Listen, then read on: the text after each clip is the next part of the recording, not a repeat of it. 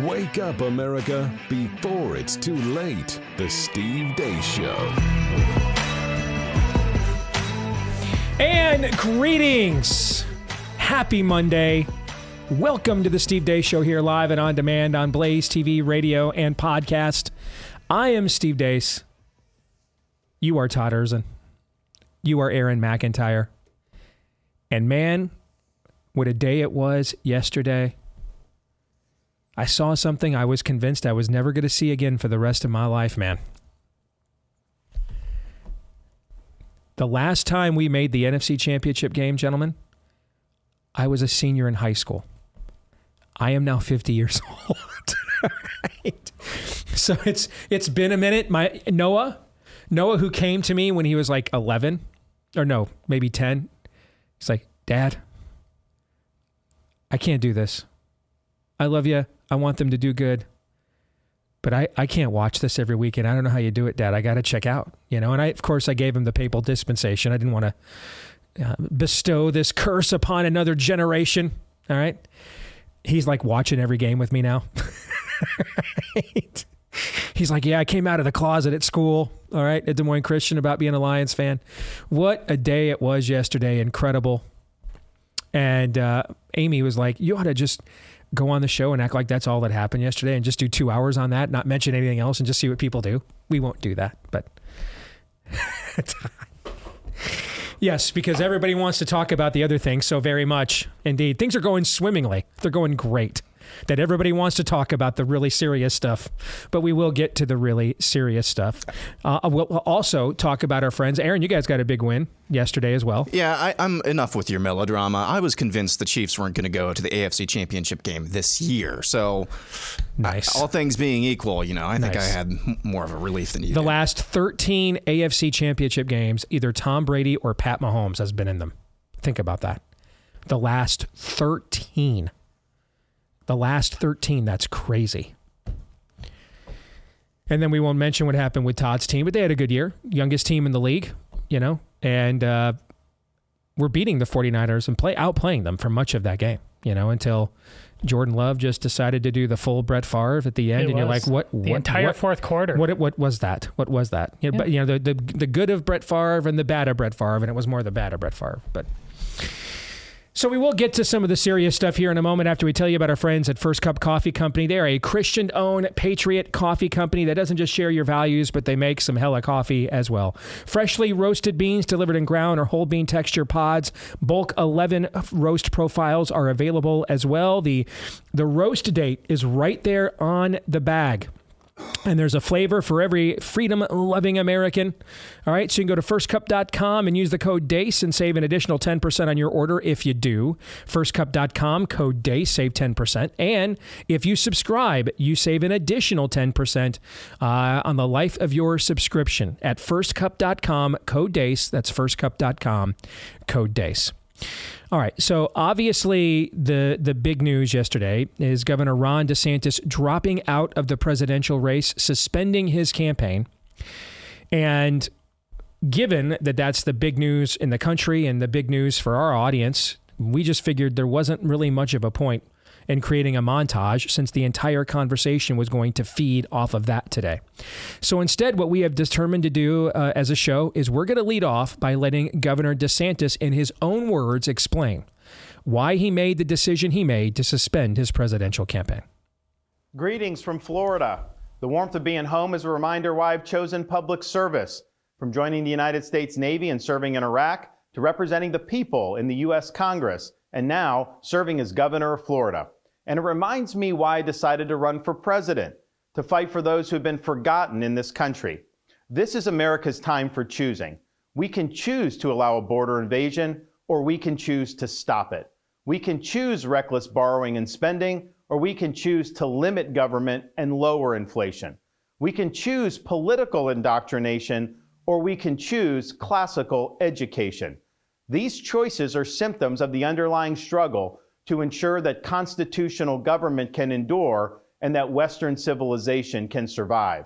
And we launched this campaign to bring accountability to government, regain sovereignty at our border, and restore sanity to our society. We cannot succeed as a country if we allow our nation to be invaded our currency to be debased, our cities to crumble, and our kids to be indoctrinated. The DC elites who facilitated this mess do not care about you, and they do not work for you. They work for themselves. They seek to accumulate power at your expense to pursue an agenda that is harmful to the American people. Citizens do not serve politicians. It is the duty of politicians to serve you. Talk is cheap. Actions speak louder than words. Reversing the decline of this nation requires leadership that delivers big results for the people we are elected to serve. I have a record of leading with conviction, championing an agenda marked by bold colors, delivering on my promises, and defeating the people who are responsible for our nation's decline. That is the type of leadership we need for all of America. Now, over the past many months, Casey and I have traveled across the country to deliver a message of hope that decline is a choice and that we can, in fact, succeed again as a nation. Nobody worked harder, and we left it all out on the field. Now, following our second place finish in Iowa, we've prayed and deliberated on the way forward. If there was anything I could do to produce a favorable outcome, more campaign stops, more interviews, I would do it. But I can't ask our supporters to volunteer their time and donate their resources if we don't have a clear path to victory. Accordingly, I am today suspending my campaign. I'm proud to have delivered on 100% of my promises, and I will not stop now. It's clear to me that a majority of Republican primary voters want to give Donald Trump another chance. They watch his presidency get stymied by relentless resistance, and they see Democrats using lawfare this day to attack him. Well, I've had disagreements with Donald Trump, such as on the coronavirus pandemic and his elevation of Anthony Fauci, Trump is superior to the current incumbent, Joe Biden. That is clear. I signed a pledge to support the Republican nominee, and I will honor that pledge. He has my endorsement because we can't go back to the old Republican guard of yesteryear, a repackaged form of warmed over corporatism that Nikki Haley represents. The days of putting Americans last, of kowtowing to large corporations, of caving to woke uh, ideology are over. I thank all of our passionate supporters who have stood by us through it all. That we had people volunteer to come to Iowa in the middle of a blizzard to knock on doors and make phone calls touched us dearly. No candidate had more thrown at him, but no candidate had so many committed volunteers and staff. Finally, I want to thank my wife Casey and our kids, Madison, Mason, and Mamie. Casey's gone far above and beyond in her support for our campaign and for our cause. She's not only a great wife and mother, she's a great American who cares deeply about the future of the country that our kids will inherit. Our kids have seen and done a lot on the trail, from playing on the famed Field of Dreams baseball site in Iowa to making their first snowman in New Hampshire. They are one of the reasons we fight so hard for what we believe in. Winston Churchill once remarked that success is not final, failure is not fatal, it is the courage to continue that counts. While this campaign has ended, the mission continues. Down here in Florida, we will continue to show the country how to lead. Thank you and God bless. All right, that's Governor Ron DeSantis' statement yesterday on uh, why he is suspending his campaign and, and what is in the future for him. Uh, we will each share our thoughts. We will bring uh, Bob Vander Plaats into the conversation here at the bottom of the hour to join in with his as well. And then next hour, we're going to turn the page and lay out what now is next uh, with with essentially the general election now upon us and what to look forward to throughout the throughout the remainder of this year. Uh, we will have that conversation coming up in the next hour of the show after I tell you about our friends at Constitution Wealth. They are the Patriots' choice in wealth management. So let me ask you something. Uh, do you avoid, when you can, shopping with businesses that uh, assault your values? That can be difficult to do, but a lot of you are trying to do it when it's possible. So, why not do the same thing with your investment and retirement funds and those exact same businesses when you could be aligning your investment money with your values? And that's why you want to go to Constitution Wealth. They can help you build a solid investment plan because you still have to retire someday and they can reduce your investments in ESG and DEI and CEI and participation uh, that way. You are reducing your investments in woke corporations, and in doing so, helping to fight the culture war with your most powerful weapon, your money and your voice. This is your opportunity to help build the parallel economy by working with an investment firm comprised of professionals who are patriots just like you. So work with an advisor who shares your values, your patriotic values. Why work with anyone else? Go to constitutionwealth.com slash Steve and sign up for a free consultation today at constitutionwealth.com slash Steve. So I'll start. Um, you may or may not have noticed last week I was kind of non-committal when the question came up on what I thought the governor should do next, and and that's because, as I've told you guys always, that I'll be as transparent with you as I can.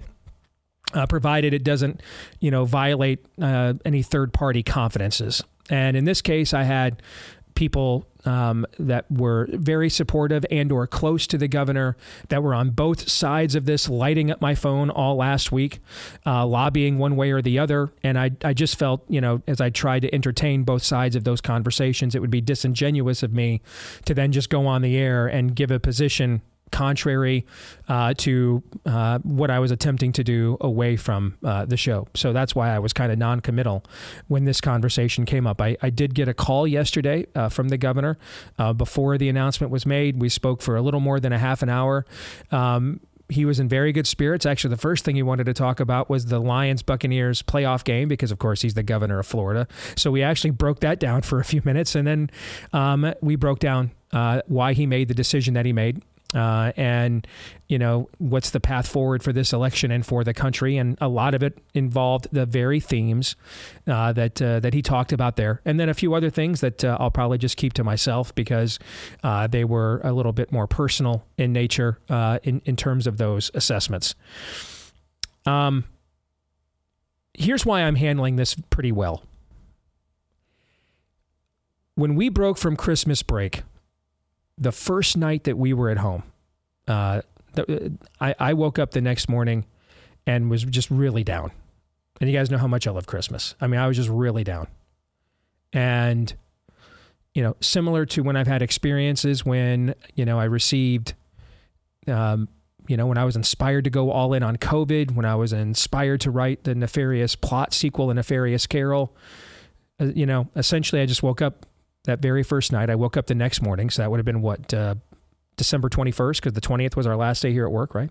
So I woke up December 21st, and it was just all laid out to me what was going to, you know, basically happen. I don't know how else to describe it. How this was all going to go down, and I, um, I labored under that for several days, and. Uh, and even for the next couple of weeks. I mean, I spent a lot of time praying, give us the leader not that we deserve, but that we need. But if we get the leader we deserve, God is good all the time, and all the time God is good. You know, the Lord giveth, the Lord taketh away.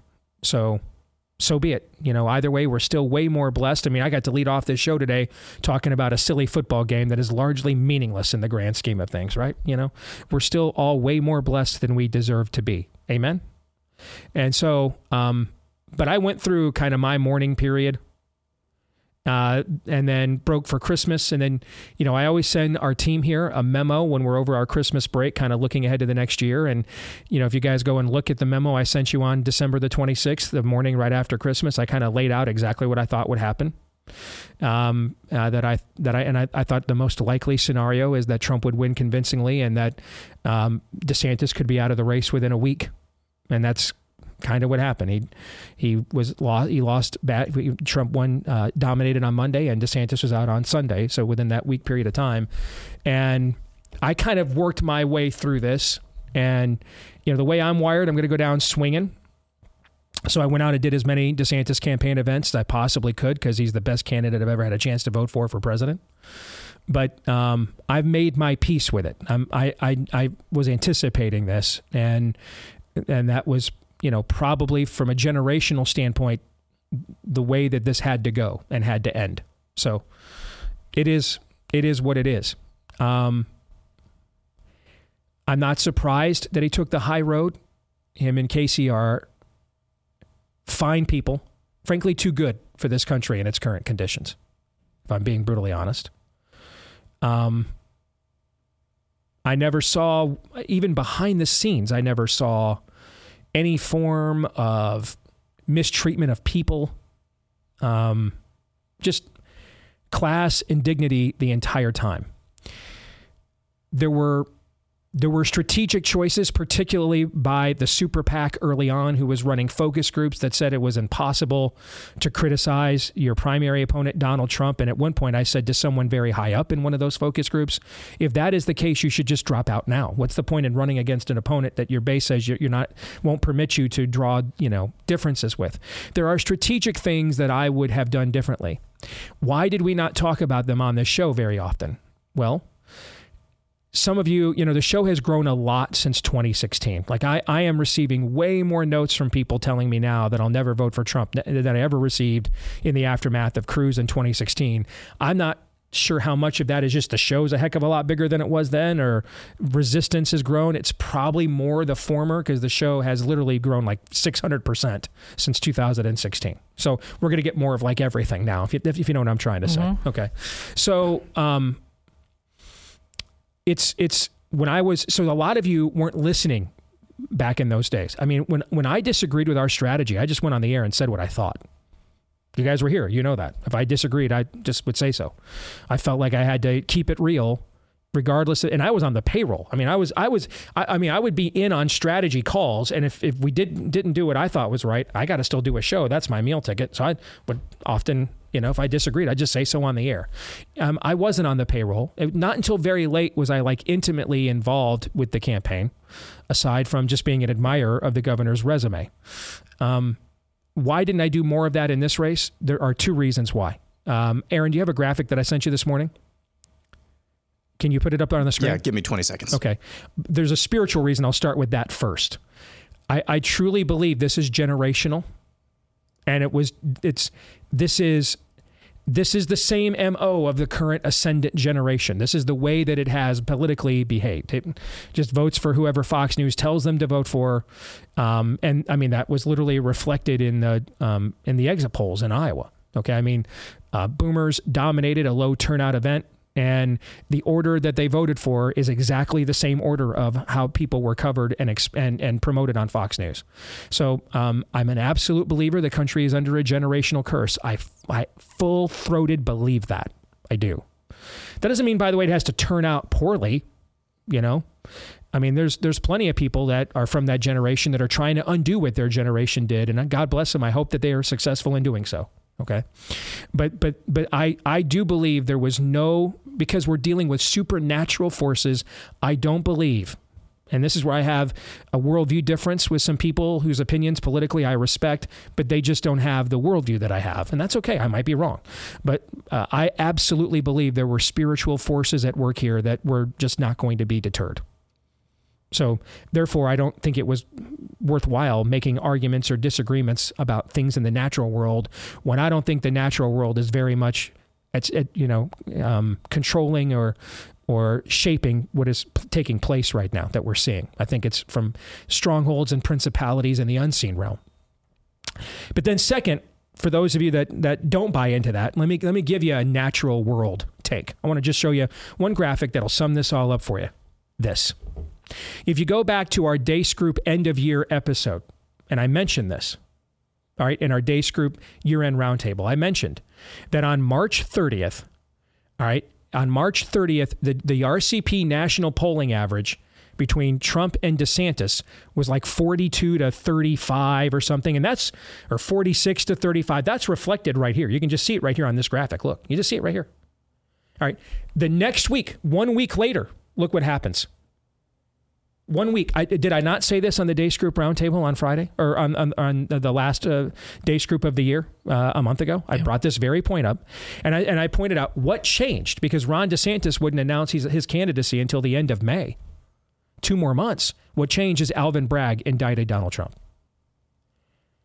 I don't believe there was anything if, if you want Trump to, if you wanted DeSantis to go scorched earth on Donald Trump, I'm just telling you right now, with when all those indictments were taking place in May, June, July, August, n- none of that would have gotten covered. I mean, that would have that would have you you were literally owning, all right, depositing your seed into the ground to avoid impregnating uh, your sister-in-law. It's just a waste. All right, nothing would have changed. Nothing's going would have overcome that. No message, nothing. Were mistakes made? Sure, there's mistakes made on tons of campaigns. maybe those mistakes would have made the distance between him and Nikki Haley wider last Monday. But I don't. I, I think this ended there. That essentially meant we weren't going to have a real primary campaign. And if there's anything that I would have done differently with any of the counsel advice that I gave, it would have been anticipating more of this and just urging the governor to not even run. Because we didn't have a real primary the entire time. People made the decision, as the governor said in his talk, that they want to see it through with Donald Trump. They believe what's happening is unfair here. So be it. The people get their way. And that's pretty clear. So you can throw at me, they should have done this or should have done that. Two months before they were even a candidate. And they could do any of the stuff that you think they should have done better. Okay. Two months before they were even a candidate. Look, they don't even get in until Memorial Day weekend, the end of May. This thing had already been determined largely in the minds of many people. That's just a fact, Jack, like it or not. Um, I hope that he goes back to Florida and proves that he is who we thought he was by just continuing to quote Guardians of the Galaxy, taking ass and, and kicking names. All right. There's other L's he can be handing Democrats there. It's still one of the largest platforms in the uh, in the country. His favorables are still very high. He's at least the third most popular Republican in the country, maybe the second. And unlike with Ted Cruz, you know, when Ted lost, he had to go back to being a backbencher in the Senate. And, you know, he had no control over his own agency. Mitch McConnell controlled all, the chamber and, and what the agenda was going to be.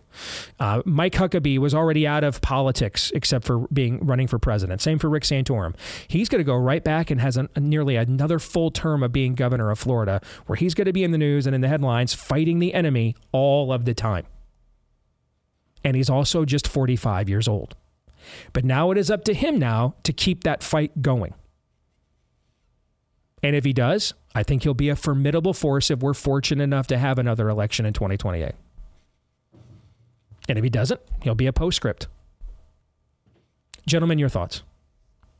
Well, on the graphic you put up there, there there's one thing, there's one place that was had the potential to put the brakes on that, and it's Iowa. And not, and it's not just because it is first. It's because it's first and it's a caucus and because of its pattern of behavior, its track record, all of that combined, which again, which I wasn't just doing this because I was a DeSantis fan when I said he's right there take, and that was obvious but I believed that it was something that Iowans had the capacity to do, not not wishful thinking. And I said many times before, if Iowa doesn't do that, it is a different Iowa than in the past. Now maybe it reverts back to course, I don't know. But Ron DeSantis deciding to run as he did against the obvious Leviathan of Trump. That was his calculus too and I don't even need to talk to him to know that. You don't if, if it's if it's different, if New Hampshire is first, you might not even run. Ron DeSantis had to win, or at least be like a flip of a coin for this thing to take off. And and Iowans and there, people are telling me right now, and they're they're right. You say, yeah, you've been making a lot of jokes about Texas. You know, don't mess with Texas, and I did, and I don't regret them. But and they said it's time for the boomerang to come back in Iowa. You're right the the Iowa Republican Party, the Iowa Republican voter, the caucus voter, the one who is not just showing up on a whim and voting on the last thing you heard on the news. You're supposed to be well studied. Um, you have deeply, in my estimation, deeply forfeited your responsibility on how shamelessly you proved that you'd rather be a consumer than a citizen. So my thoughts are are pretty brief. Um, I'll say it, there's a lot of people in the last, especially last week, saying strategy needs to change on the campaign, need to go absolute scorched earth. And to a to a degree, I agree with with um, with that. It maybe should have gone a little bit more aggressive a lot sooner. Um, but I, I think a lot of people pitching that don't really understand spiritually or dynamically what's going on on the right right Correct. now. Yeah. Correct. or the So- country. or the frankly. country. They think now. this is still solvable politically. Yeah, and and I just disagree. I, I would reject that. The one criticism I think that does stick, and uh, you know, hindsight is always twenty twenty. But what's one of the what's one of the rules for Patriots, Steve? Never let your opponent define you. Well, I think to a degree, and again, this boomerangs back on the people as well. Uh, but I think uh, DeSantis allowed the Trump camp to define him pretty early, uh, as far as uh, in, in the primary. The primary to them started actually before DeSantis even got in. So that's one criticism that I think does stick. I'll just say this, and, and I and I'll repeat what I said on the Deace group on Friday. Is that all of the sea, uh, um, uh, the rising of the tide, the, the entire ocean that that DeSantis was up against, that's not going anywhere if we make it to 2028. All of the dynamics on the right, all of the illnesses on the right, that's still going to have to be contended with if he wants to run again in 2028. So I don't know. I hope the the right lessons were learned in terms of how you define yourself and how, how you define your opponents. The names may be different in 2028. Who knows? Uh, but the same dynamics are going to be there if we're still here in 2028. So I'll I'll close by saying this. That's a person I'm proud of. That's a politician I'm proud of. That's a statesman I'm proud of. All class. He's a true example of a real leader in a rudderless age. I have absolutely no regrets on behalf of him. I have no regrets personally on supporting him. I think he did the right thing by running. And early on, he would say, "We do the right thing. Follow, uh, follow, uh, y- you know, um, your conscience uh, in terms of governing, which he has done in Florida. Stand up, take the slings and arrows, and let the chips fall where they may." And the chips didn't fall where we would have preferred them this time around. But there's basically nothing, um, basically nothing, I think, in what he and the First Lady uh, um, did. I, I, there's basically nothing that I cringe about. There's nothing I think that they did that I'm like, ah, no, cut that out. They were true examples to follow. And for that, I'm proud of them. One thing I should add, thank you to both of you, um, and we'll bring Bob into the conversation here, who also supported the governor uh, in the next segment. One thing I should add that him and I did talk about yesterday moving forward, the governor and I, is the grand jury in Florida.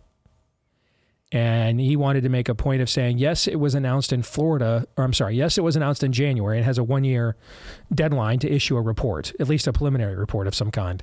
But it didn't actually begin its work until later and off the top of his head, I think he couldn't remember if it was February or March. And then, so it has a one year deadline, uh, and then like a period of time after that deadline to, you know, to to issue the report uh, publicly. So, um, that information, I know a lot of you in this audience in particular, that is a report that you are looking forward to, and I was assured yesterday that it is still coming, and it'll be it'll be interesting to see what it has to say. and if it says what we think it's likely to say, or at least some variation of it, given the way that the data uh, is trending right now, tragically, where Operation Warp Speed is concerned, it will be fascinating to see when someone with the power of the office of governor of one of the largest states in the union platforms it and puts his voice behind it, where does that go? Because that's that's one of the ways we got out of COVID. That's one of the ways we got out of perpetual lockdowns and masks is because he used the power and weight of his office as governor of Florida to create a counter narrative to push back on it with actual data and actual science. So, will that in some way, shape, or form permeate the uh, the blackout um, from the mainstream on the right and the left and talking about this now? I don't know. We shall see. But that'll be something that we'll be looking forward to here in the coming weeks. All right, when we come back, Bob Vander Plaats will join us. He'll uh, give us his take on Governor DeSantis' decision. And then next hour, we turn the page to what now lies ahead for the country, at least as far as we can tell. Next.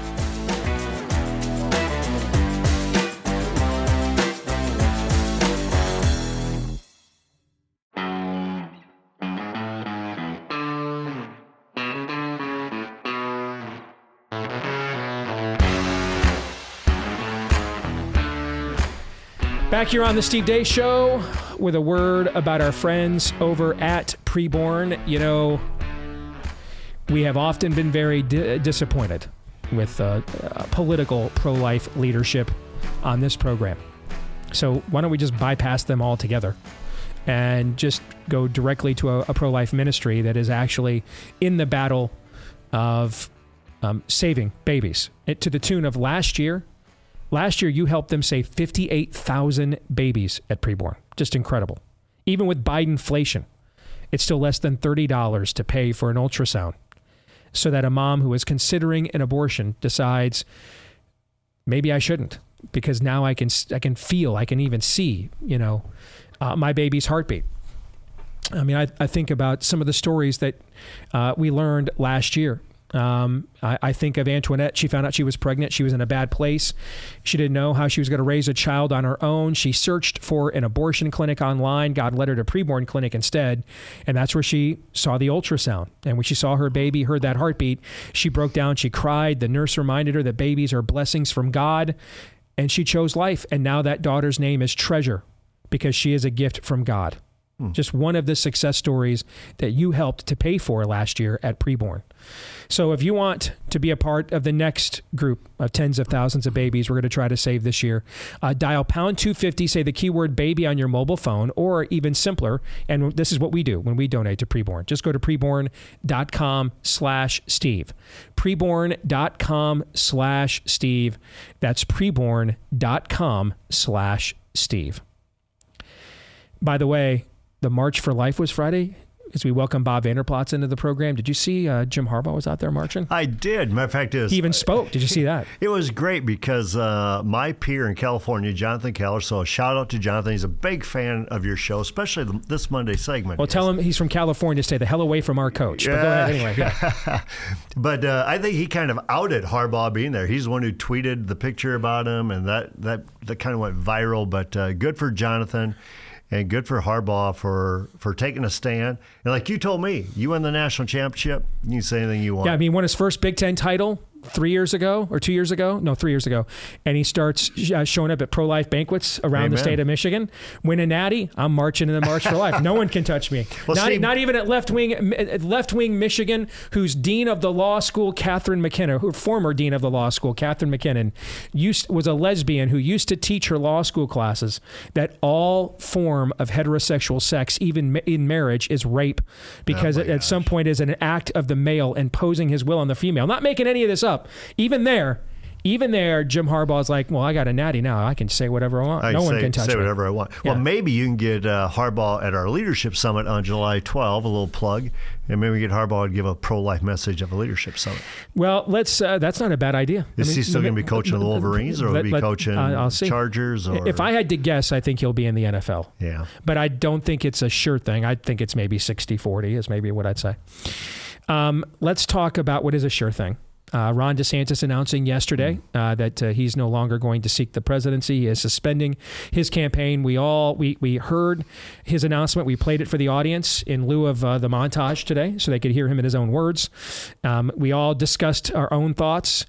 Um, now it's your turn as someone who was a vocal advocate. I mean, this has got to be a strange uh, situation for you. You're not used to coming up on the losing end in Iowa caucuses. You've been undefeated for 15 years, you know. Mm. So um, this is um, this is kind of uh, surreal territory for you on both sides. Yeah, but, but I think it's surreal territory for everybody. I mean, this has been probably the most unusual caucus I've ever been a part of, uh, and that's because you have basically an incumbent in the race in Donald Trump. Uh, when I take a look around DeSantis, Steve, and I've said it often when I looked at uh, his reelection in Florida and taking a toss up state, turn it red, and leading all, all the issues that we as conservatives care about. I thought, what a guy to be our champion, what a guy to be our president.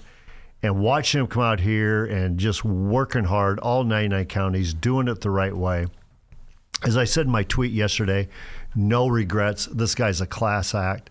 And as much as I like Ron DeSantis, I've got to tell you, Casey DeSantis has impressed the heck out of me not only does she look like a first lady, but you almost look at her and think she looks so much like a first lady.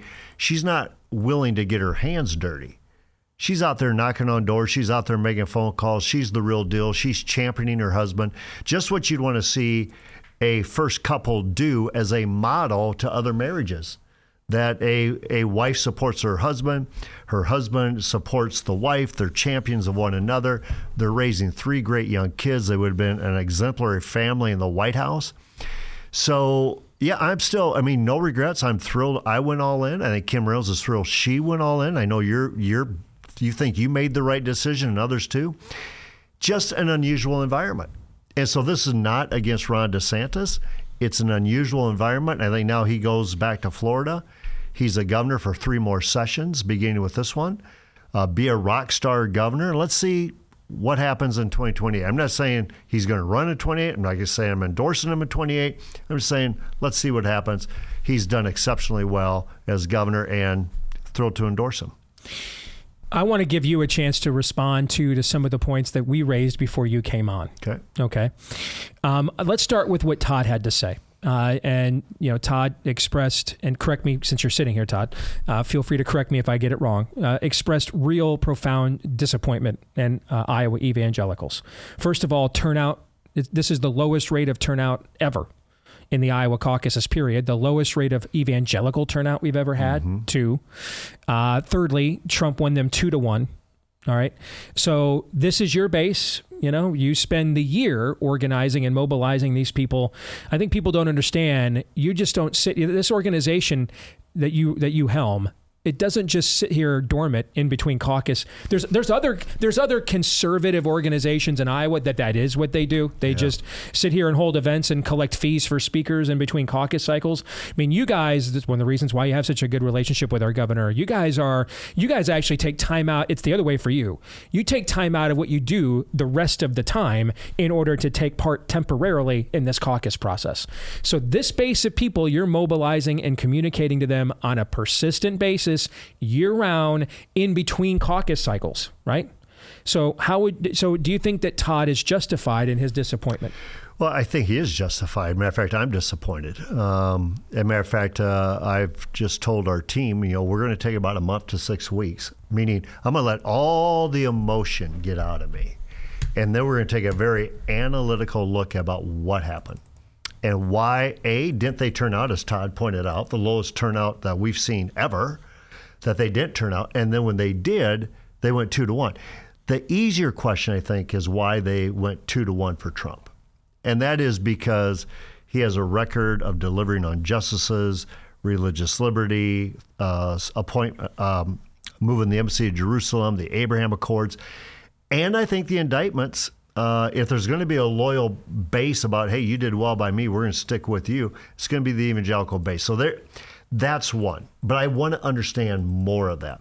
Because I think there's another part of it is where the narrative of the polls, you're going to get beat by 30, and he gets beat by 30.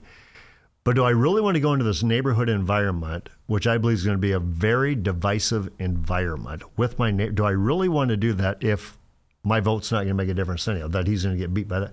So, I, so we need to take a look back ourselves and say, A, why didn't they turn out? B, why did they vote two to one for Trump? And just not even so much for being critical or casting blame on, but I need to understand where is this at. Along those lines, I showed this graphic to the audience before you came on.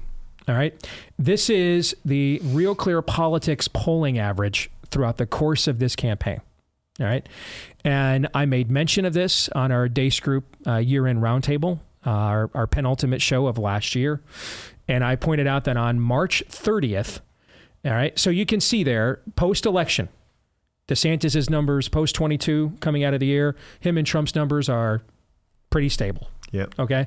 And it's essentially on a national basis, which is a measurement of popularity and name ID only. It's a fairly uh, competitive race. Trump under 50, DeSantis under 40, okay? But that's a very competitive race nationally when you're going up against a former president, right? And, and you then, have to believe that the advantage goes to the challenger. In that, that case, that the break would go to the because challenger. everybody knows everything that they already think exactly. about the, the, the, incumbent. You're right. Yep. All right. So I mean, what's what's the typical rule in, in, in, in primaries? If you can get a if you can get an incumbent under 50 going into that primary, that is a competitive race. All right. So this would be indicative of that, right? Okay. And then you see March 30th, and, and, and from that time forward, the bottom completely drops out. All right. Why? Indictments. Because that was the, the next day, March 31st, was the first indictment of Trump. And um, there was no, I mean, Ron DeSantis wasn't doing, he went on a book tour. You don't lose popularity going on a book tour. You're doing, yeah. you know, fairly static, you know, interviews and everything's favorable. Not to mention, it. I think it's like the best selling conservative book of last year was his book, or it's in the top, I know it's in the top three at least. It might be number one. All right. So certainly going on a book tour didn't hurt him. All right. And so what happened? What happened is Donald Trump was indicted, and and a switch was flipped. Clearly, what's happening here isn't right. We have to. As I, it goes back to what the governor said in his his statement yesterday. The majority of Republicans just decided, no matter what, they got to finish the race here, and this is unfair. And we essentially never really had an actual primary process from that time forward. And that's also why, and you know me, I don't have a problem expressing my disagreements with people on any level. Okay. Mm-hmm. That's also why strategy things I would have done differently or more aggressively. I, I really don't think they would have mattered because of that. I think that tells the tale right there. That does. And I think it's our biggest our biggest issue because when I take a look at it, Stephen, I'm, I'm glad you th- showed that graphic. Um, you also remembers that DeSantis was covered like a presidential candidate running for reelection in Florida. It's a big state. He's doing a great job. National media, national news, getting all the coverage. And then he, after his um, inaugural speech, which was like a presidential speech, bringing out the best of America, and it just looked presidential. But then after that, he became governor of Florida again and didn't get all the national attention but the indictment started to get mm-hmm. all the national attention. Right. Like, like if he had resurrected the spirit of Lee Atwater. Right. If he had gone King Saul to the Witch of Endor and resurrected the spirit of Lee Atwater yep. and conjured up the perfect ad, the perfect message, how in the world do you break through that kind of hegemony of media coverage that I just I just pointed out to you there? I don't believe that you can. Exactly. And probably the, the bigger question for me now, this becomes a numbers deal. In 2016, we had 186,000 people go to the Iowa caucuses, yep. which was a historic number, but we also gained a lot more Republicans. The target number before the, the winter weather was 217,000 internally. Yeah. We, matter of fact, Kim Reynolds started to go north of 200. Everybody's going, you know, we think we're going to get north of 200. Well, then you get the winter weather. And I talked to some people in the know, and they're saying, you know what? If if it stays at 186,000, we think it could be a good night for DeSantis. But for every thousand it goes below, it's going to be a better night for DeSantis. I mean, the organization is going to keep producing, producing, yep. producing. Yep. So it gets to 110,000. I'm thinking, we should win. We, I mean, this should be a win. And it's still a 30 point loss. That's what I want to understand. Because of the numbers went up, I, I we get it, but if they go down, you think the organization produces. I need to understand what happened there. I think, because I've thought about that too moving forward if we have another one of these and it will not break my heart if we don't. Okay? But if we if we have another one of these I, I do think that we have to consider now in the you know trump was the first candidate on the right to fully embrace social media as a messaging hub but but the idea that but but the entire right had not yet done that. You see mm-hmm. what I'm mm-hmm. saying? That yep. that that and that that gave him an outlier huge advantage over everybody else, and that he was willing to just recraft whole news cycles and narratives via social media. Well, in the eight years since that campaign, everybody it, it, social media is now the hub of every political narrative now. It is. It's systemic now. Yep. And I think what you're clearly what, what we one thing that might clearly answer your question some of it is despondency. I remember I did say all of last year, I don't see anything on the ground that tells me Trump yeah. is up this big. The only way that the polls are real, I said, is if it's because his people are the only ones fired up and everybody else, and therefore they're responding to these polls and everybody else is demoralized. And that's what we saw Monday night or last Monday. But I do think we are now learning here in the in the social media era, okay, that the overall meta narrative cannot be trounced by what you do with activists on the ground. It, yeah. it, cannot be overcome. Period. End of sentence. That that you have to have a narrative up here okay, that then permeates yeah. via social media down to the average person. And I don't believe there is any narrative that Ron DeSantis could have crafted that would have been more potent than what they're doing to Trump isn't fair, and we and, and we've got to see this through, okay? Yeah. But moving forward, if we have another one, and I want to compete in Iowa, I'm going to spend a lot less time lining up precinct captains and a lot more time making sure that up here I, I, I'm I am competing, if not dominating, at the meta narrative level. Well, I think what it is, and, and, you know, Mike Huckabee talked about this in a news program that he he was right before I was, and talking about organization, how important that is. Of course, Huckabee's organization was primarily organic. He did not have the money to have a great organization. But he talked about not only do you need organization, but you need enthusiasm. Your people need to be enthused to go to the polls. And for I think for the Trump people, they were enthused to go to the polls. And I think even with a great organization like Ron DeSantis, if you believe the narrative of we're getting beat by 30, do you have the enthusiasm say i'm going to go into an environment that's not a primary i cast a vote and leave i'm going to be there for potentially two hours with a conversation with my neighbors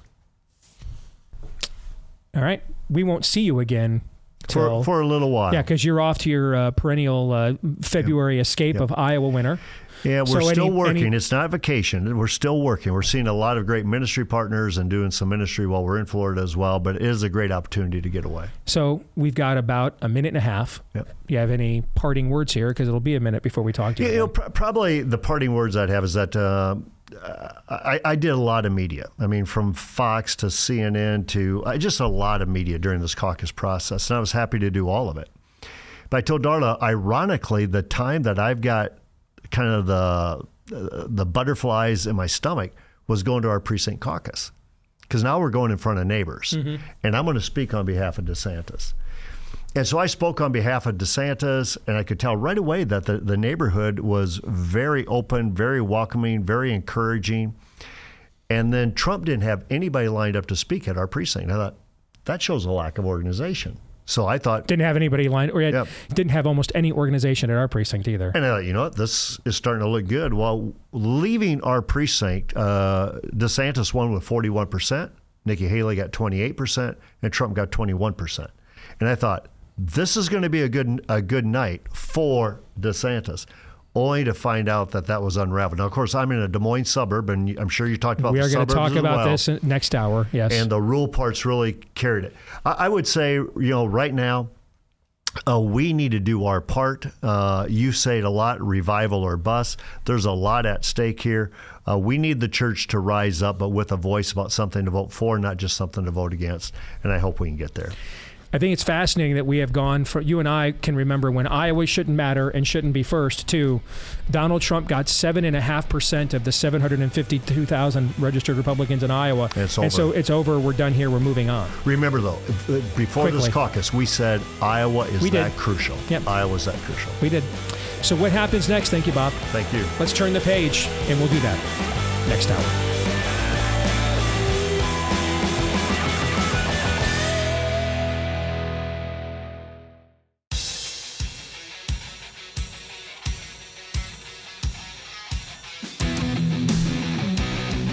Back here with hour two, live and on demand on Blaze TV, radio, and podcast. Steve Deace here with Todd Erzen and Aaron McIntyre and all of you. And you can let us know what you think about what we think via the stevedeace.com inbox. Just email the show, steve at stevedeace.com. That's D E A C E.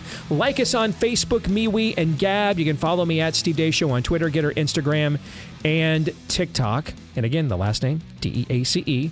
And if you are a podcast listener, thank you so very much. You're a big reason why this show gets to continue to exist at all. Please, if you have not done this yet, leave us a five star review if you love the show. We would appreciate those. Our goal this year is to see if we can get over 10,000. Maybe we can't, but we'd love to see that. We're at about so we're around 9,400 right now, I think is the number we're at. You can also uh, hit subscribe, or if, if you listen via iTunes, it's follow these days. And, and that way, every day that we do a new show, it'll show up in your feed every single day. And thank you to all of you that do that for the program too.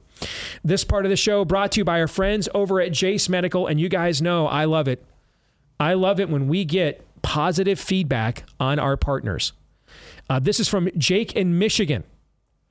Uh, Jake says, I was dropped from my doctor's office for missing two appointments in a calendar year and was in a predicament I'd not really ever been in before. I really only needed my doctor for one reoccurring medication for high blood pressure. I immediately felt the effects of not having that crucial med and was trying to find an office that accepted new patients, but time was running out. I remembered your talk about Jase Medical. I immediately searched their medications and found my exact one. So on January 13th, I placed my order. I received a text instantly on a non business day asking for information on previous proof of medication. I submitted that info five days later. I received a year's supply of a life saving medication for me. I haven't heard a testimony about Jase yet. I wanted to let anyone know if you're on the fence or think they might not have what you need, it is worth the effort. Jase is legit. And that is from Jake in Michigan. Take it from him. He's been through it as well. So get the Jase case right now. You can customize it with meds like what Jake was looking for, maybe what you're looking for. You can also gift a box for someone, a loved one that you're concerned about, shortages for their med. Uh, just go to jasemedical.com, J A S E, jasemedical.com. Again, that's jasemedical.com and use the promo code DEACE at checkout for a discount. Promo code DEACE at checkout for a discount at jasemedical.com. So we looked back last hour with Ron DeSantis deciding yesterday to formally suspend his campaign. Um, I'm going to put now, I'm going to take the DeSantis um, fanboy hat off and put the analyst hat on. All right. And now that kind now that basically the general election is set, all right. So the poll jar is off the table. We're going to make an exception here because this is a, a, agreed. This is a place for real, legit analysis and to look at things. Yes. All right. That doesn't require a contrivance or forcing it. All right. Because we're out of things to talk about. Okay. So I, I, I did my best yesterday to look ahead to what I think is in store, not in terms of predictions, but conditions. What's the environment going to be for this campaign? And and there's a i mean i could have written and, and come up with a lot more but i wanted to for the to narrow it down to the 10 things that i thought were the most likely to be true and the simplest to explain. So let's talk about them. What happens now? All right. With desantis out of this race what are the top 10 things to look for over the next 288 days? The 2024 election is 288 days from today We'll take these one at a time. Number one, this puts us on pace for the longest general election campaign in American history, both in terms of duration, but also media saturation. And with two unpopular aging candidates whose favorables are well underwater even before they start fully unloading on each other daily, this is going to be one exhausted electorate on election day. And we were already having turnout problems on the right. Number that's number one. Quick thoughts on that. Yes. So if you want to hedge your bets uh, on that exhaustion level and try to stay as healthy as possible, that number that Steve said at the outset, the number of days we have remaining, that's a lot of time. You are, and I put out a tweet at the end of the night. It went viral, and people clearly agree with it. You owe them nothing right now. You don't have to hitch your wagon to anybody. They have to make promises to you. Don't like hit your wagon on that. Now you need to like somehow feng shui everything Donald Trump does. No, no, no. Don't do that. If you do that to yourself, it's on you. It's a long-standing policy of this show that our job is uh, it's it's their job to convince us, not the other way around. I mean, I, that, that that's I mean, I, I mean, I've said that the entirety of this show. It doesn't matter who the candidates are. So 100% agree with that. Aaron, you have a quick take nearly 300 yeah, nearly 300 days is a long time for all of us. It's um, like dog years if you're pushing 80 years old or over 80 years old. That is a long long time. And just echoing what Todd said, so far with limited exceptions at least online, the uh, the persuasive argument that I've heard is uh, fall in line behind uh, Trump, you little B word. And I do not find that persuasive as of yet, but I'm open. I mean, I'm, I'm open. I'll listen. I'm not going to commit to anything right now, one way or another. Well, this brings us to number two.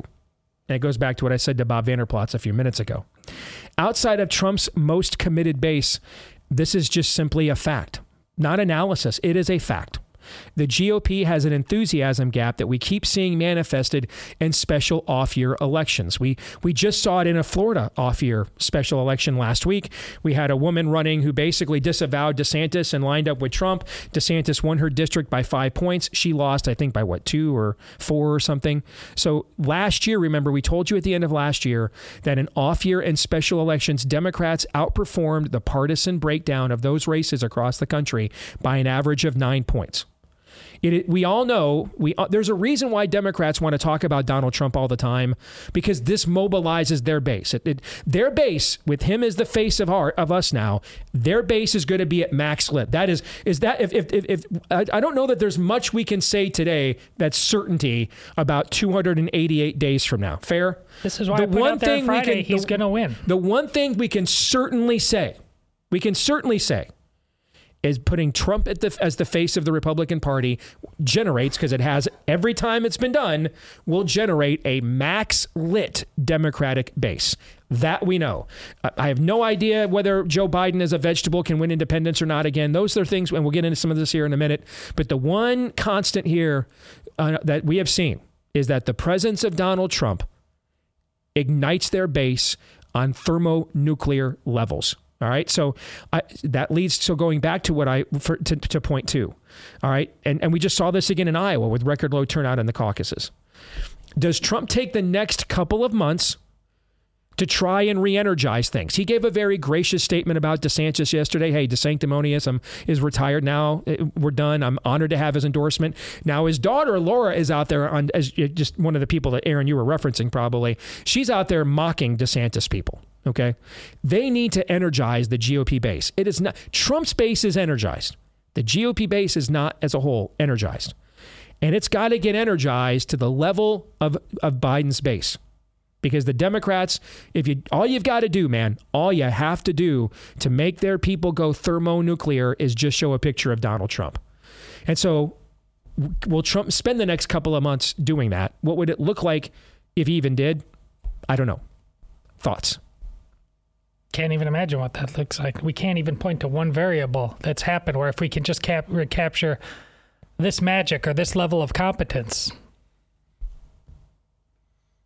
something drastically ha- miraculous has to change. Well, one thing would be to have his daughter stop tweeting. I think that would be helpful. But Aaron, yeah, I'm not going to expend too much energy trying to point to things that uh, they could do differently or um, change message tactic in order to re-energize the base. That's their job, and uh, that's the job that they wanted. So I'll just I'll just sit back and watch. Yep. Number three, the lawfare against Trump will continue. SCOTUS is willing to hear the ballot access case, but will but but and that's huge. And you have to think if they're willing to hear it, they're probably going to rule against Colorado, but we shall see. But the the thing that they we that we really need SCOTUS to hear is the Trump immunity case to avoid prosecution in front of the DC Star Chamber later this year. So right now, Trump is certain to lose that appeal, I believe, in the left-dominated circuit court. He's appealed the the the Obama uh, activist judge every one of her decisions. He's lost at the circuit court every one of his appeals. Remember, we broke down the makeup of that court.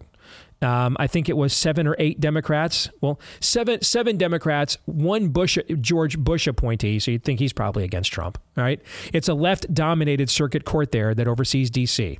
So if SCOTUS doesn't take his appeal before the term expires. Right now, that trial, it's technically slated to begin right around Super Tuesday, but that assumes that the DC Circuit Court will give its its its ruling on Trump's appeal by then, and then the Supreme Court, Trump, if if, if Trump is, if I'm right, and I think it's, I'm not, this isn't prescient. Uh, hey, Donald Trump's going to lose an appeal to a bunch of Democrat judges. I mean, I don't, okay. I mean, I'm not, I'm not Nostradamus here, gazing into the ether. You know what I'm saying? All right. So, with that likely eventuality looming, then Trump will, of course, appeal to the Supreme Court. The Supreme Court's uh, term doesn't end until June 30th. All right. So, will the court by June 30th hear that appeal? If it if it doesn't, then we go on which in fact and that could create a difficult situation. And rather than commenting on this one, Aaron, let's go right to number four. Okay. How difficult? Well, let me give you, I think, what is a very plausible scenario. Imagine Democrats, the DC court, my bad, Freudian slip. Um, they've got an excuse now to reschedule the trial for like right in the middle of the GOP convention in mid July, like right in the middle of it. Put Trump on trial. More likely, they do it after the Democrat convention in August so that Trump is now cemented as the GOP nominee. They put him on trial at their star chamber. The gulag that they uh, that, that is the jury pool there in D.C. convicts him just as the general election is beginning for most Americans.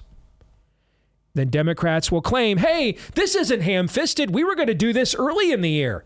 We just had to, Trump appealed. We had to work our way through all these appeals. And, and by golly, it just so happens that we're doing this right at the time that everybody's paying attention so that the campaign is basically suspended while we put on we put Trump on trial and just in time for it to impact the general election at the most painful time for our side.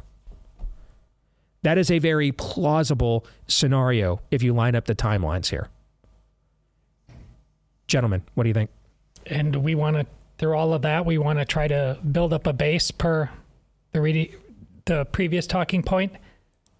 I mean, good grief. The, the, the lawfare happens because they know we have a soft, dim witted, lazy uh, base who clearly they knew better than we did in Iowa that they weren't going to turn out. And because and yet we that's exactly what we need. We need a, a base that can see through all this to combat it Yet it starts in the very beginning because it knows that doesn't exist. That's where we are stuck. We don't have the people that can maintain a level of energy. They couldn't do it through an Iowa caucus when this guy was coming to every county. They were given everything we say we want. Now take that writ large to this country. The base does not have the energy to deal with this. I think the Trump campaign's best friend right now is probably dementia. We're going to get to that. And uh, yeah, you'll get to that in a little bit. I, have been reliably informed, Todd, by the same people that uh, insist, uh, rightfully so, that uh, pure democracy is uh, a terrible thing. Uh, we can't, on the other hand, criticize the people who make up that democracy. I've, I've been reliably informed of that, Todd. Yep. Number six, and this is this is already beginning. Five. Yeah, or, I'm sorry, number five. Yeah, thank you. Is there a point? This is a follow up to these two points that we were just talking about with the lawfare. Is there a point where these legal persecutions of Trump become so heavy handed and so disgusting that normies finally, finally, finally feel a sense of outrage on Trump's behalf? Like we get through the conventions and then they, they, they, they turn on the TV in September and we have Trump on trial for January 6th is, is there a point? Uh, essentially, the Brett Kavanaugh scenario. By the way, what happened after that Brett Kavanaugh scenario? When it, when it was very clear that what they were doing to Brett Kavanaugh was a fraud, what happened right after that? Do you guys remember? 2018 midterms? Yeah, Democrats won 40 House seats. Do you remember that? Democrats won 40 House seats after they after what they did to Brett Kavanaugh. That happened in September, October. They turned around in November and won 40 House seats. But is there a point? This this is a big talking point, frankly people that we've had on our show as guests, people that have been friends of ours in the past, that are that are Trump social media influencers, they have been saying all of last year they are convinced that once everybody else in the country has to see how far Democrats are willing to go to stop and destroy Donald Trump, that that will create a sympathy backlash in favor of Trump. Now, up until this point, the exact opposite has been true. For example, look at the exit polling in Iowa. 78% of Iowa caucus voters said they were they identified as MAGA. That's about as big as you're going to get anywhere when there's a, when there's a challenger in the race, right? Like like you know, if if Nikki Haley decides to stick around to get completely, you know, poleaxed in her native South Carolina at the end of February, and and if that exit poll might show it's like, you know, 85%, you know, but the reality when it's really considered competitive, you can't ask for a higher MAGA sample than 78%. In the same exit poll, one third of those people said they'd never vote for Trump if he's a convicted felon. Now, I think there's no way that number holds on election day. But what if it's 5%? What if it's 3? That could make a difference, all right? So this is a big thing for people I know, I like, people you guys know, we've had on the show. They have been they have been they have been this has been their big talking point all of last year. That what is happening to Trump once this is out in the open will generate a sympathy and a, a, and, and a back for him and a backlash against Democrats once it becomes very clear this is the stuff of banana republics. We shall see because I don't think the Democrats are going to stop what they're doing unless the Supreme Court stops it. I'm sympathetic as a a citizen amongst a nation of citizens. But that's not what we have. There's just now news coming out regarding January 6th, and the Democrats on the January 6th committee it, flat out erased a hard drive with encrypted uh, information on it before turning it over to the Republicans. You don't even know what the, you d- amongst citizens who are serious on both sides, Republican and Democrat. You don't even really need to know what was on those encrypted. Just the fact that they did this, Right. you're out. Like, what's the benign, innocent Yes, explanation no good for that reason, at all? Okay. Yeah. But then you add on top what's probably on them. Okay. But here's the thing: no one, if uh, no one even knows about this. And probably no matter what we find out, most people won't because consumers have chosen I'm only going to get what I want. So you're drawing a distinction between citizens and consumers. Yeah, And I have All right, been so- for a long time. All right, so Will, you don't believe you, you don't believe there is a price point where it penetrates the con, the citizen the consumer base and it just stays in the citizen. the normies, base. our breads and circuses, Steve, today are more powerful than ever before. 2020 was an example of an event that had a far greater granular impact on the everyday person in America than anything else, Yes. maybe in this country's history. Yep. Yep. I know. anything else other than anything else. It had a far more of an impact uh, on the everyday person than anything that's going on with Trump right now, right or wrong, f- fair or unfair. And it's wrong and it's unfair. I agree with you. And the response from the resistance to what happened in 2020, or at least those who claimed resistance, was to just move on. Yeah. What do you do with that? that is a fascinating symbiotic relationship. In some respects, here when you said as you were talking, here's what struck me, Aaron, in response to what you were saying. In some respects, the frustration we felt that we could never get a true level of accountability for COVID uh, as DeSantis people, where DeSantis, that was clearly the strongest contrast between him and Trump, right? Mm-hmm. The fact that we could never get even our own people to look at that that same instinct that you're describing, Todd, is exactly why it'll be also on the other side difficult to get the same people who couldn't be bothered to go back and relive what COVID did to them. Okay. The idea, and this goes to, you know, you guys know I love Ron McIntyre, our- who came on board here. Yeah. Uh, he, I mean, I think he's brilliant. He's one of the people in our industry and movement I quote most often. But him and I had, it was polite, but him and I had a disagreement about this on the show a few months ago. He he's one of these folks. He believes there's a critical mass of, of that Trump is such a lightning rod and such a celebrity that there's a critical mass of destruction they can do to him that the normies will finally, once that's exposed, say okay, that's this has gone too far. And and my counter to that is when they they did this to the normies. Forget forget a guy they don't even personally like. Yeah. They did it to the normies and their own children. And they could not be moved to demand justice for that. Why in the world would they suddenly find a place where what's happening to this billionaire they don't like is so over the top? And it is. What's going on in New York? They're they're essentially saying because because you hurt us politically, we're going to take your entire family fortune away. That is some un-American bleat, man. I don't care what anybody says, whether you like him or not. That stuff ain't right. Okay, we sh- that, that that we just can't. That is the stuff of. you. That is when your social compact is broken. All right. But if if if I couldn't revolt against the school board that masked my kid, if I wasn't going to stand up to my company that made me take a poison, if I'm going to just reelect, we just had a midterm that was one of the most incumbent incumbent positive midterm elections in modern history after everything the country just went through in 2022 and then and then after I send all these people back I'm now going to turn around and say but that guy that I've proven over and over again I can't personally stand that I already wanted to get that, that I already sacrificed inflation for to get rid of mean tweets Hey, what's happening to him? I care more about him than myself. I don't believe The in, the, in the suburbs where I live. I don't believe that that can happen. I The just don't. opposite is true. Even if they do in their mind know that he did get screwed, in their heart they'll think he deserves it anyways because Correct. they're that vindictive Yes. and that shallow. And they, that's and- who we and- are. And they're permitted that because they're comfortable. They're not suffering enough there yet. Life is good in those our places. bread and our circuses are pure crack. We we have too many games to go watch. All right, let's go to number six. This is already happening, by the way. This this started even earlier than I thought it was going to.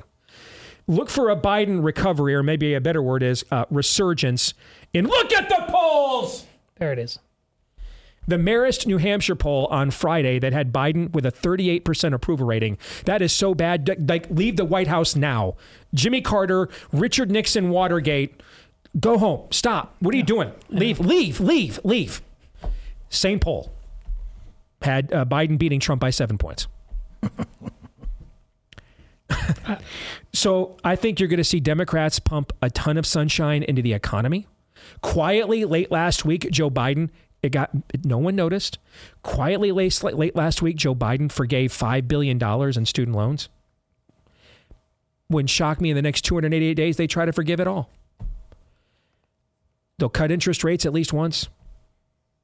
They're going to try to pump as much sunshine into the economy to keep suburban voters as comfortably numb as they can the rest of the year. That's Steve, Mike Johnson will stand up to all that, don't you think?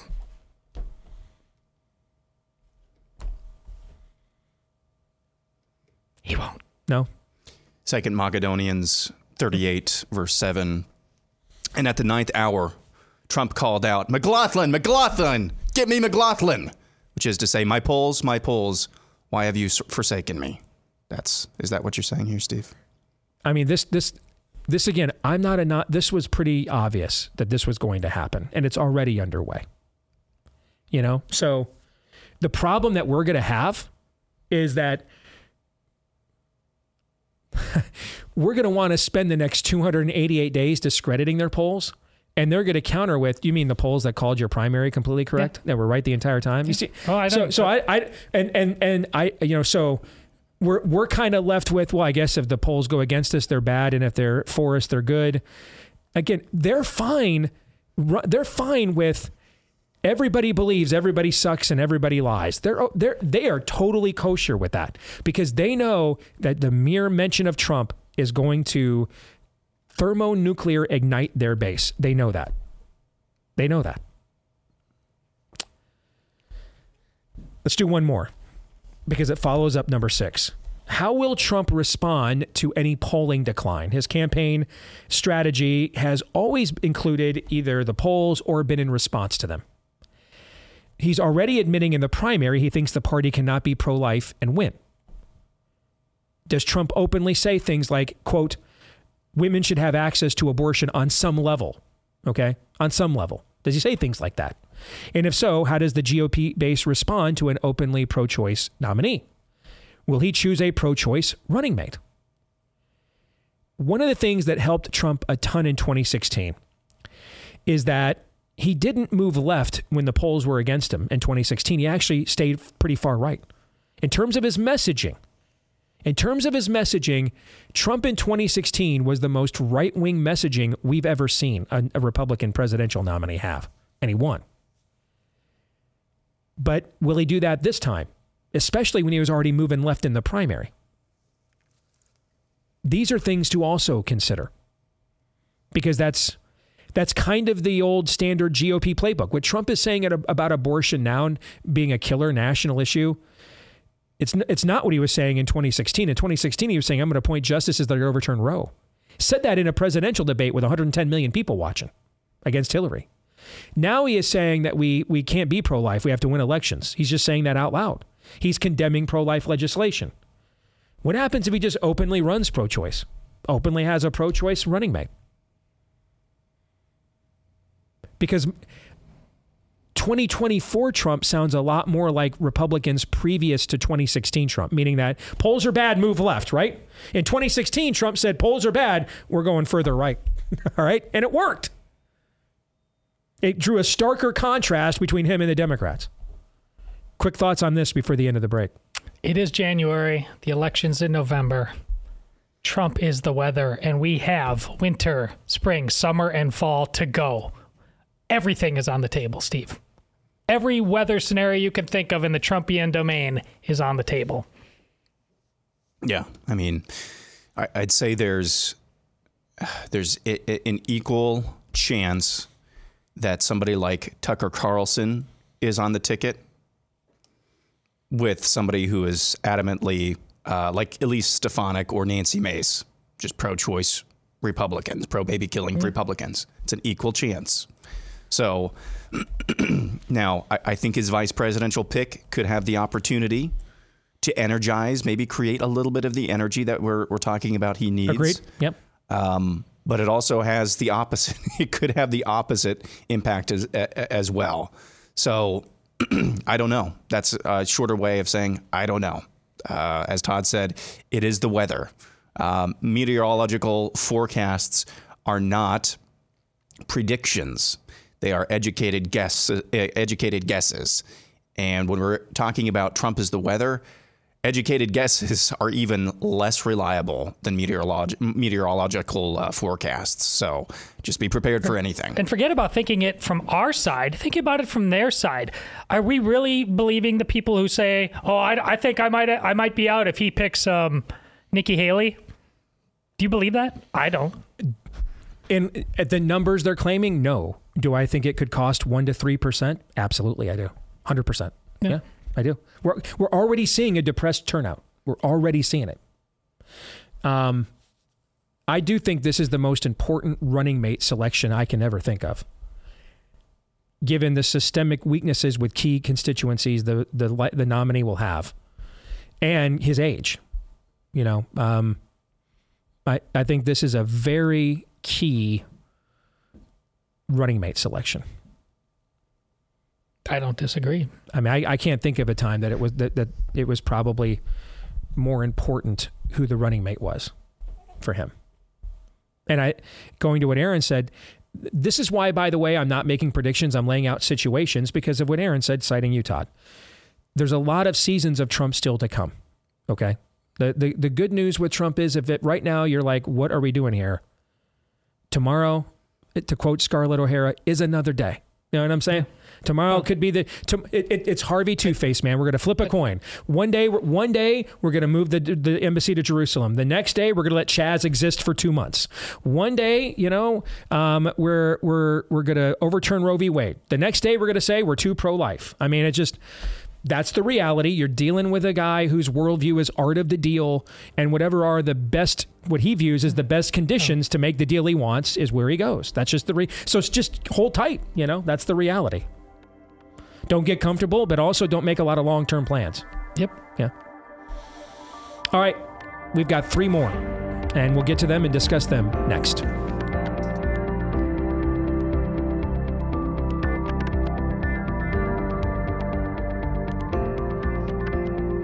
Our friends at Patriot Mobile have been on the vanguard of the parallel economy as America's only American mobile phone company. We finally got Todd hooked up. You guys are going through the switch right now. Working on it. All right. Let us know how that goes when it's all said and done. They did a great job for us. I'm confident with their 100% US based customer service team.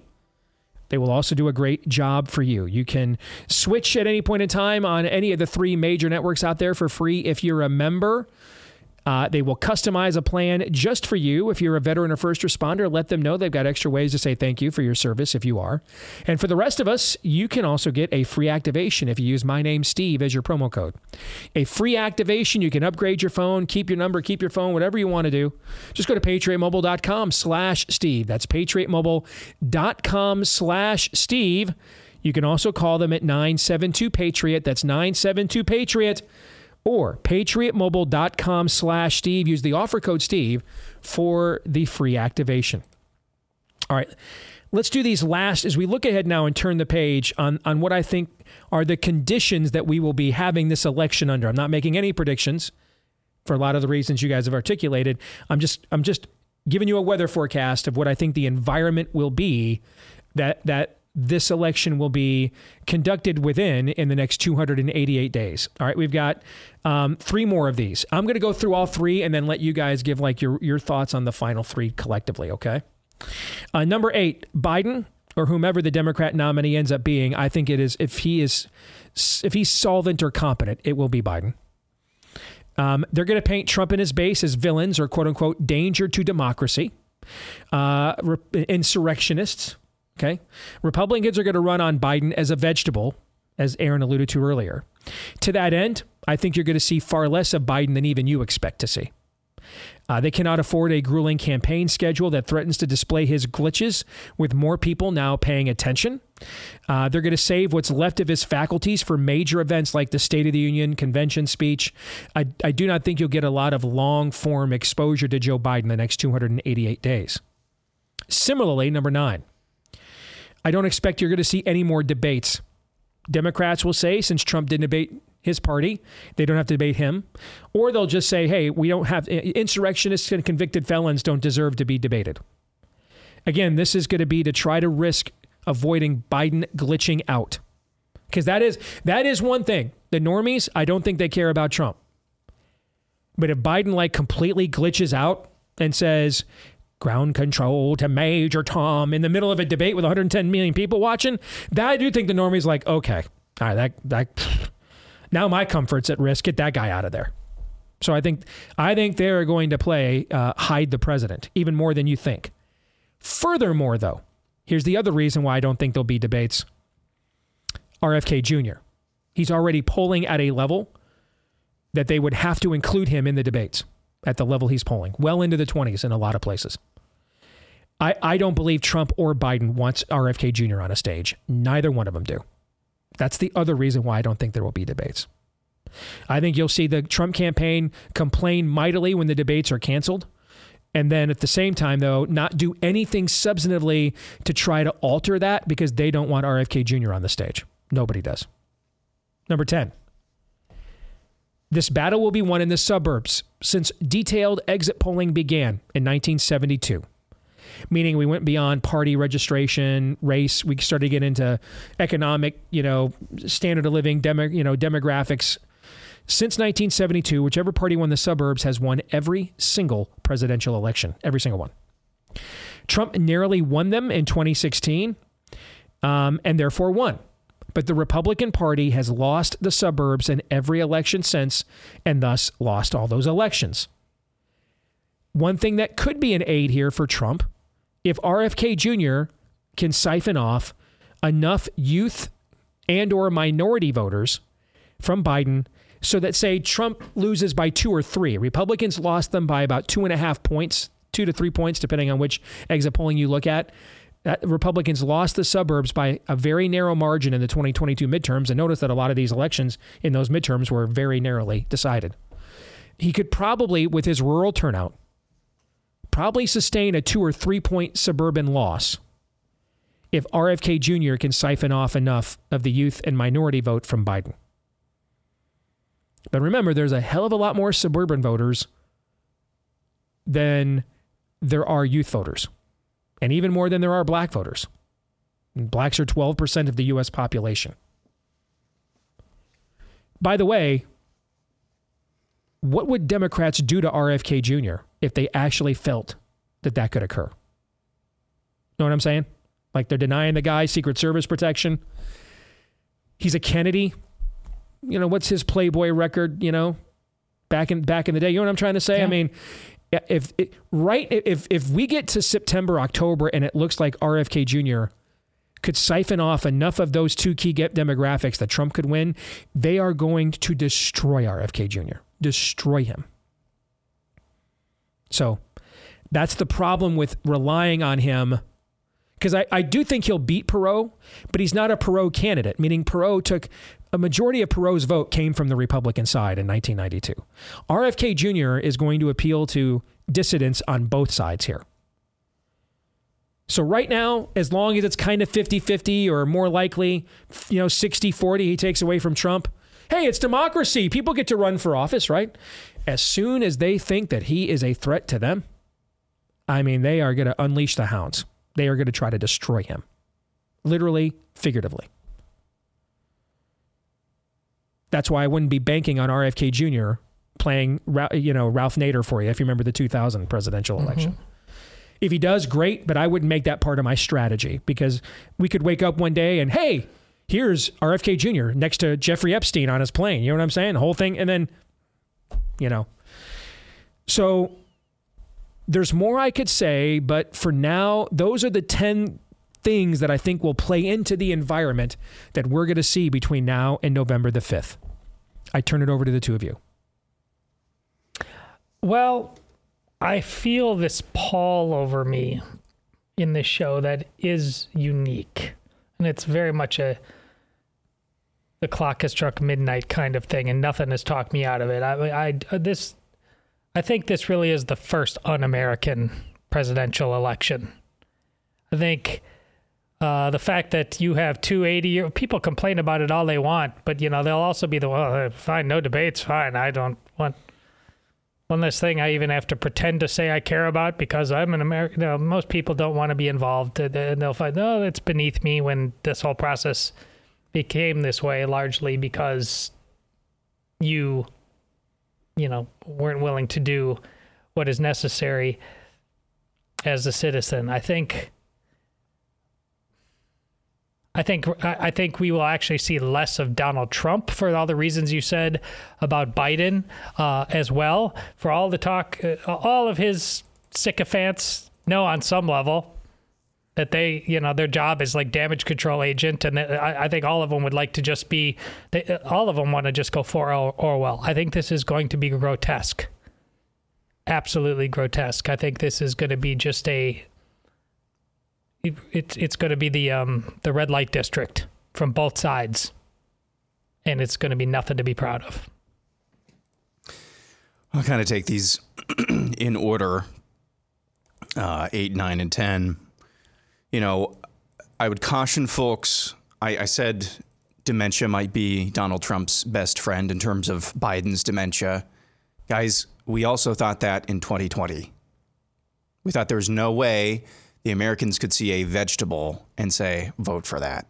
Doesn't mean that they're going to turn around and vote for Donald Trump, but you would have thought people would just kind of stay home because a, a, a walking, talking uh, dementia patient um, is not exactly one, something you get really excited for. And all of the all of the controversy about the election, um, I believe there's no question it was rigged. Some people would say it was stolen and rigged just beyond the typical um, mainstream media bias and all of that. Um, that shouldn't have been a, an election that was in question. It really shouldn't have been. Um, so there's that. The next point um, about Biden, uh, let's see, de- debating. Why would why would either side? You, these people are already known and quantified agencies. All of the all of the uh, arguments that you just laid out for why Biden wouldn't want to debate yep. Trump, Trump could make for Biden as well. Let's just be honest about that. So there's no point in debating, which should tell you a lot about the state of this country in and of itself. And then the point about the suburbs and perhaps the youth vote siphoning off support from uh, Joe Biden or whoever ends up being whomever ends up being the Democrat nominee, we're getting into Rube Goldberg territory. Because where would those youth votes? Which states are those youth votes coming from? That's true too. Yeah. Um, and when you start saying, "Hey, we need to siphon off this uh, yeah. a number of youth votes from this state," I mean, if they this, come from largely blue uh, states, it doesn't matter, right? Yeah. yeah. So that's Rube Goldberg territory right there, which worked in 2016, has not worked thus far uh, since. So I hope we're I hope we're we're wrong about this analysis. It's not an analysis again, or observation. It's it's, uh, it's just observations. This is going to be the environment. I absolutely think there could be a, a, a Joe Biden glitch level event on a macro that's impossible to ignore. I absolutely believe that. And then the question is whom would they be left with to sub him out if that were to happen? Kamala is a joke. DeSantis essentially ended Ga- Gavin Newsom. Is it Big Mike? Do they run Newsom anyway? I, I don't know. But I I would much more run on a strategy of Biden as a vegetable and it and basing him glitching out as part of my strategy. I think that's much more of a constant than hoping RFK Jr. siphons off enough of the other side's people. Because if that were to happen, I, you know, what what they would be willing to do to him, I think would not be a fun watch on any level whatsoever. All right, I want to, if you guys don't mind, I'm going to take a couple of minutes for a personal point of order to close this out here today. I wanted to go hardcore on this today. Um, and because I, I, I, I don't plan on spending every day on this show for the next 288 days getting into the nuances of this. Our, um, our mantra this year, our vision this year is dominion, control what you can control. And I have like no real say over this outcome from this time forward. You know, I mean, I don't, I don't know how many more times my audience needs to hear Joe Biden is bad and the country can't afford another four years. I'm, I'm thinking there's almost probably everybody tuned into this probably already thinks that to some degree. Okay, so um, my calcium score last year told me I had a five percent chance of having a lethal stroke in the next ten years. I, I nearly stroked out several times in 2020. Whether it was trying to get the Trump White House's attention on COVID, trying to get the Trump White House to act more, more uh, act more strongly on the riots, uh, trying to get uh, the Trump reelection team to curtail uh, or to focus their efforts on election fraud, on winnable cases. You guys were here. You remember all those shows? Yeah. I, I, I just I, I don't think anything I will say will make a difference. And I don't think it matters. Even on the, these people are better at this than me. I know when I'm beaten. The heart wants what the heart wants. I'm even I'm even out of step with the majority of my own fellow evangelicals in Iowa, let alone like, you know, somebody that's uh, has some you know hidden uh, cheat code um, of knowledge. I don't. All right. And on the on the rare times that I am right when I, you know, on this stuff and others are wrong, I'm not going to get listened to anyway. So I, am just not going to involve myself in the nuance of this. When, when there is breaking news and it is significant, that's our job. We will cover it, of course. But on a daily basis, I, a lot of you have said you just don't get Trump in this era. You're right. I don't. It, it doesn't just line up with me on many levels. I don't understand it.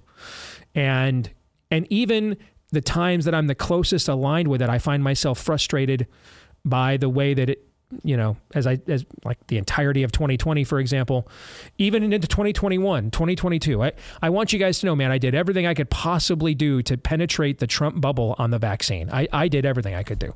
Short of jumping on a plane and just, you know, I'm live at Mar-a-Lago, Laura Loomer style, just, you know, um, stalking people until I get an audience. I, I did everything else I could do. I called in every favor, every relationship. I did everything I could.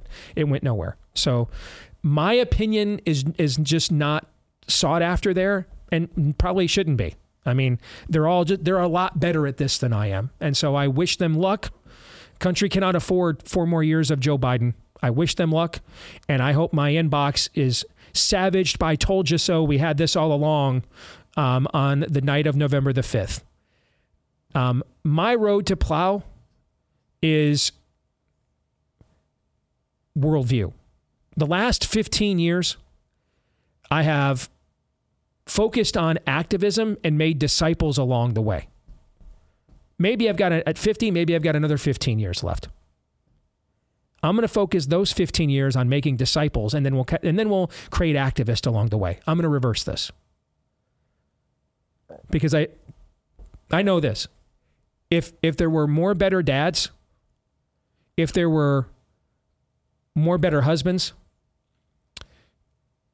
and they were more active in their communities, and they took more of a leadership position in the things that the created order and the creator has given them leadership and dominion over, the level of angst and anxiety we would have about these presidential elections and that they all feel like it's a life or death one way or the other would greatly dissipate. And so that's where I'm going to focus my energy. There's will be a lot of other places you'll be able to tune in that'll break every poll down for you and every angle and every sound bite. I, I just think that that would be that would just be me marking time. And I don't think I have any impact on the outcome of the race at all. So I'm going to steer our show this year and moving forward into having more of an impact on what goes on in our homes and what goes on in our communities.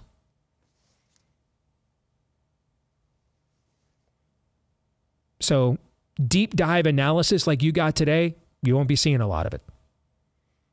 I don't even know how much of it you'll see between now and you, you know October when we're down to the stretch run of the election. I have no control over whether Democrats can get one felony and conviction of Donald Trump or he can go 91 for 91 and I'll drive myself crazy, you know, analyzing it. And that is of no use to anybody but a waste of time. Not to mention yours. So, I hope you enjoyed today. We are back on mission tomorrow. Dominion, back on mission tomorrow. God bless all of you. We're going to stick around for overtime and do a little Ask Me Anything bonus style for everybody else. We'll see you tomorrow. Romans 8:28. This is Steve Deace on the Blaze Radio Network.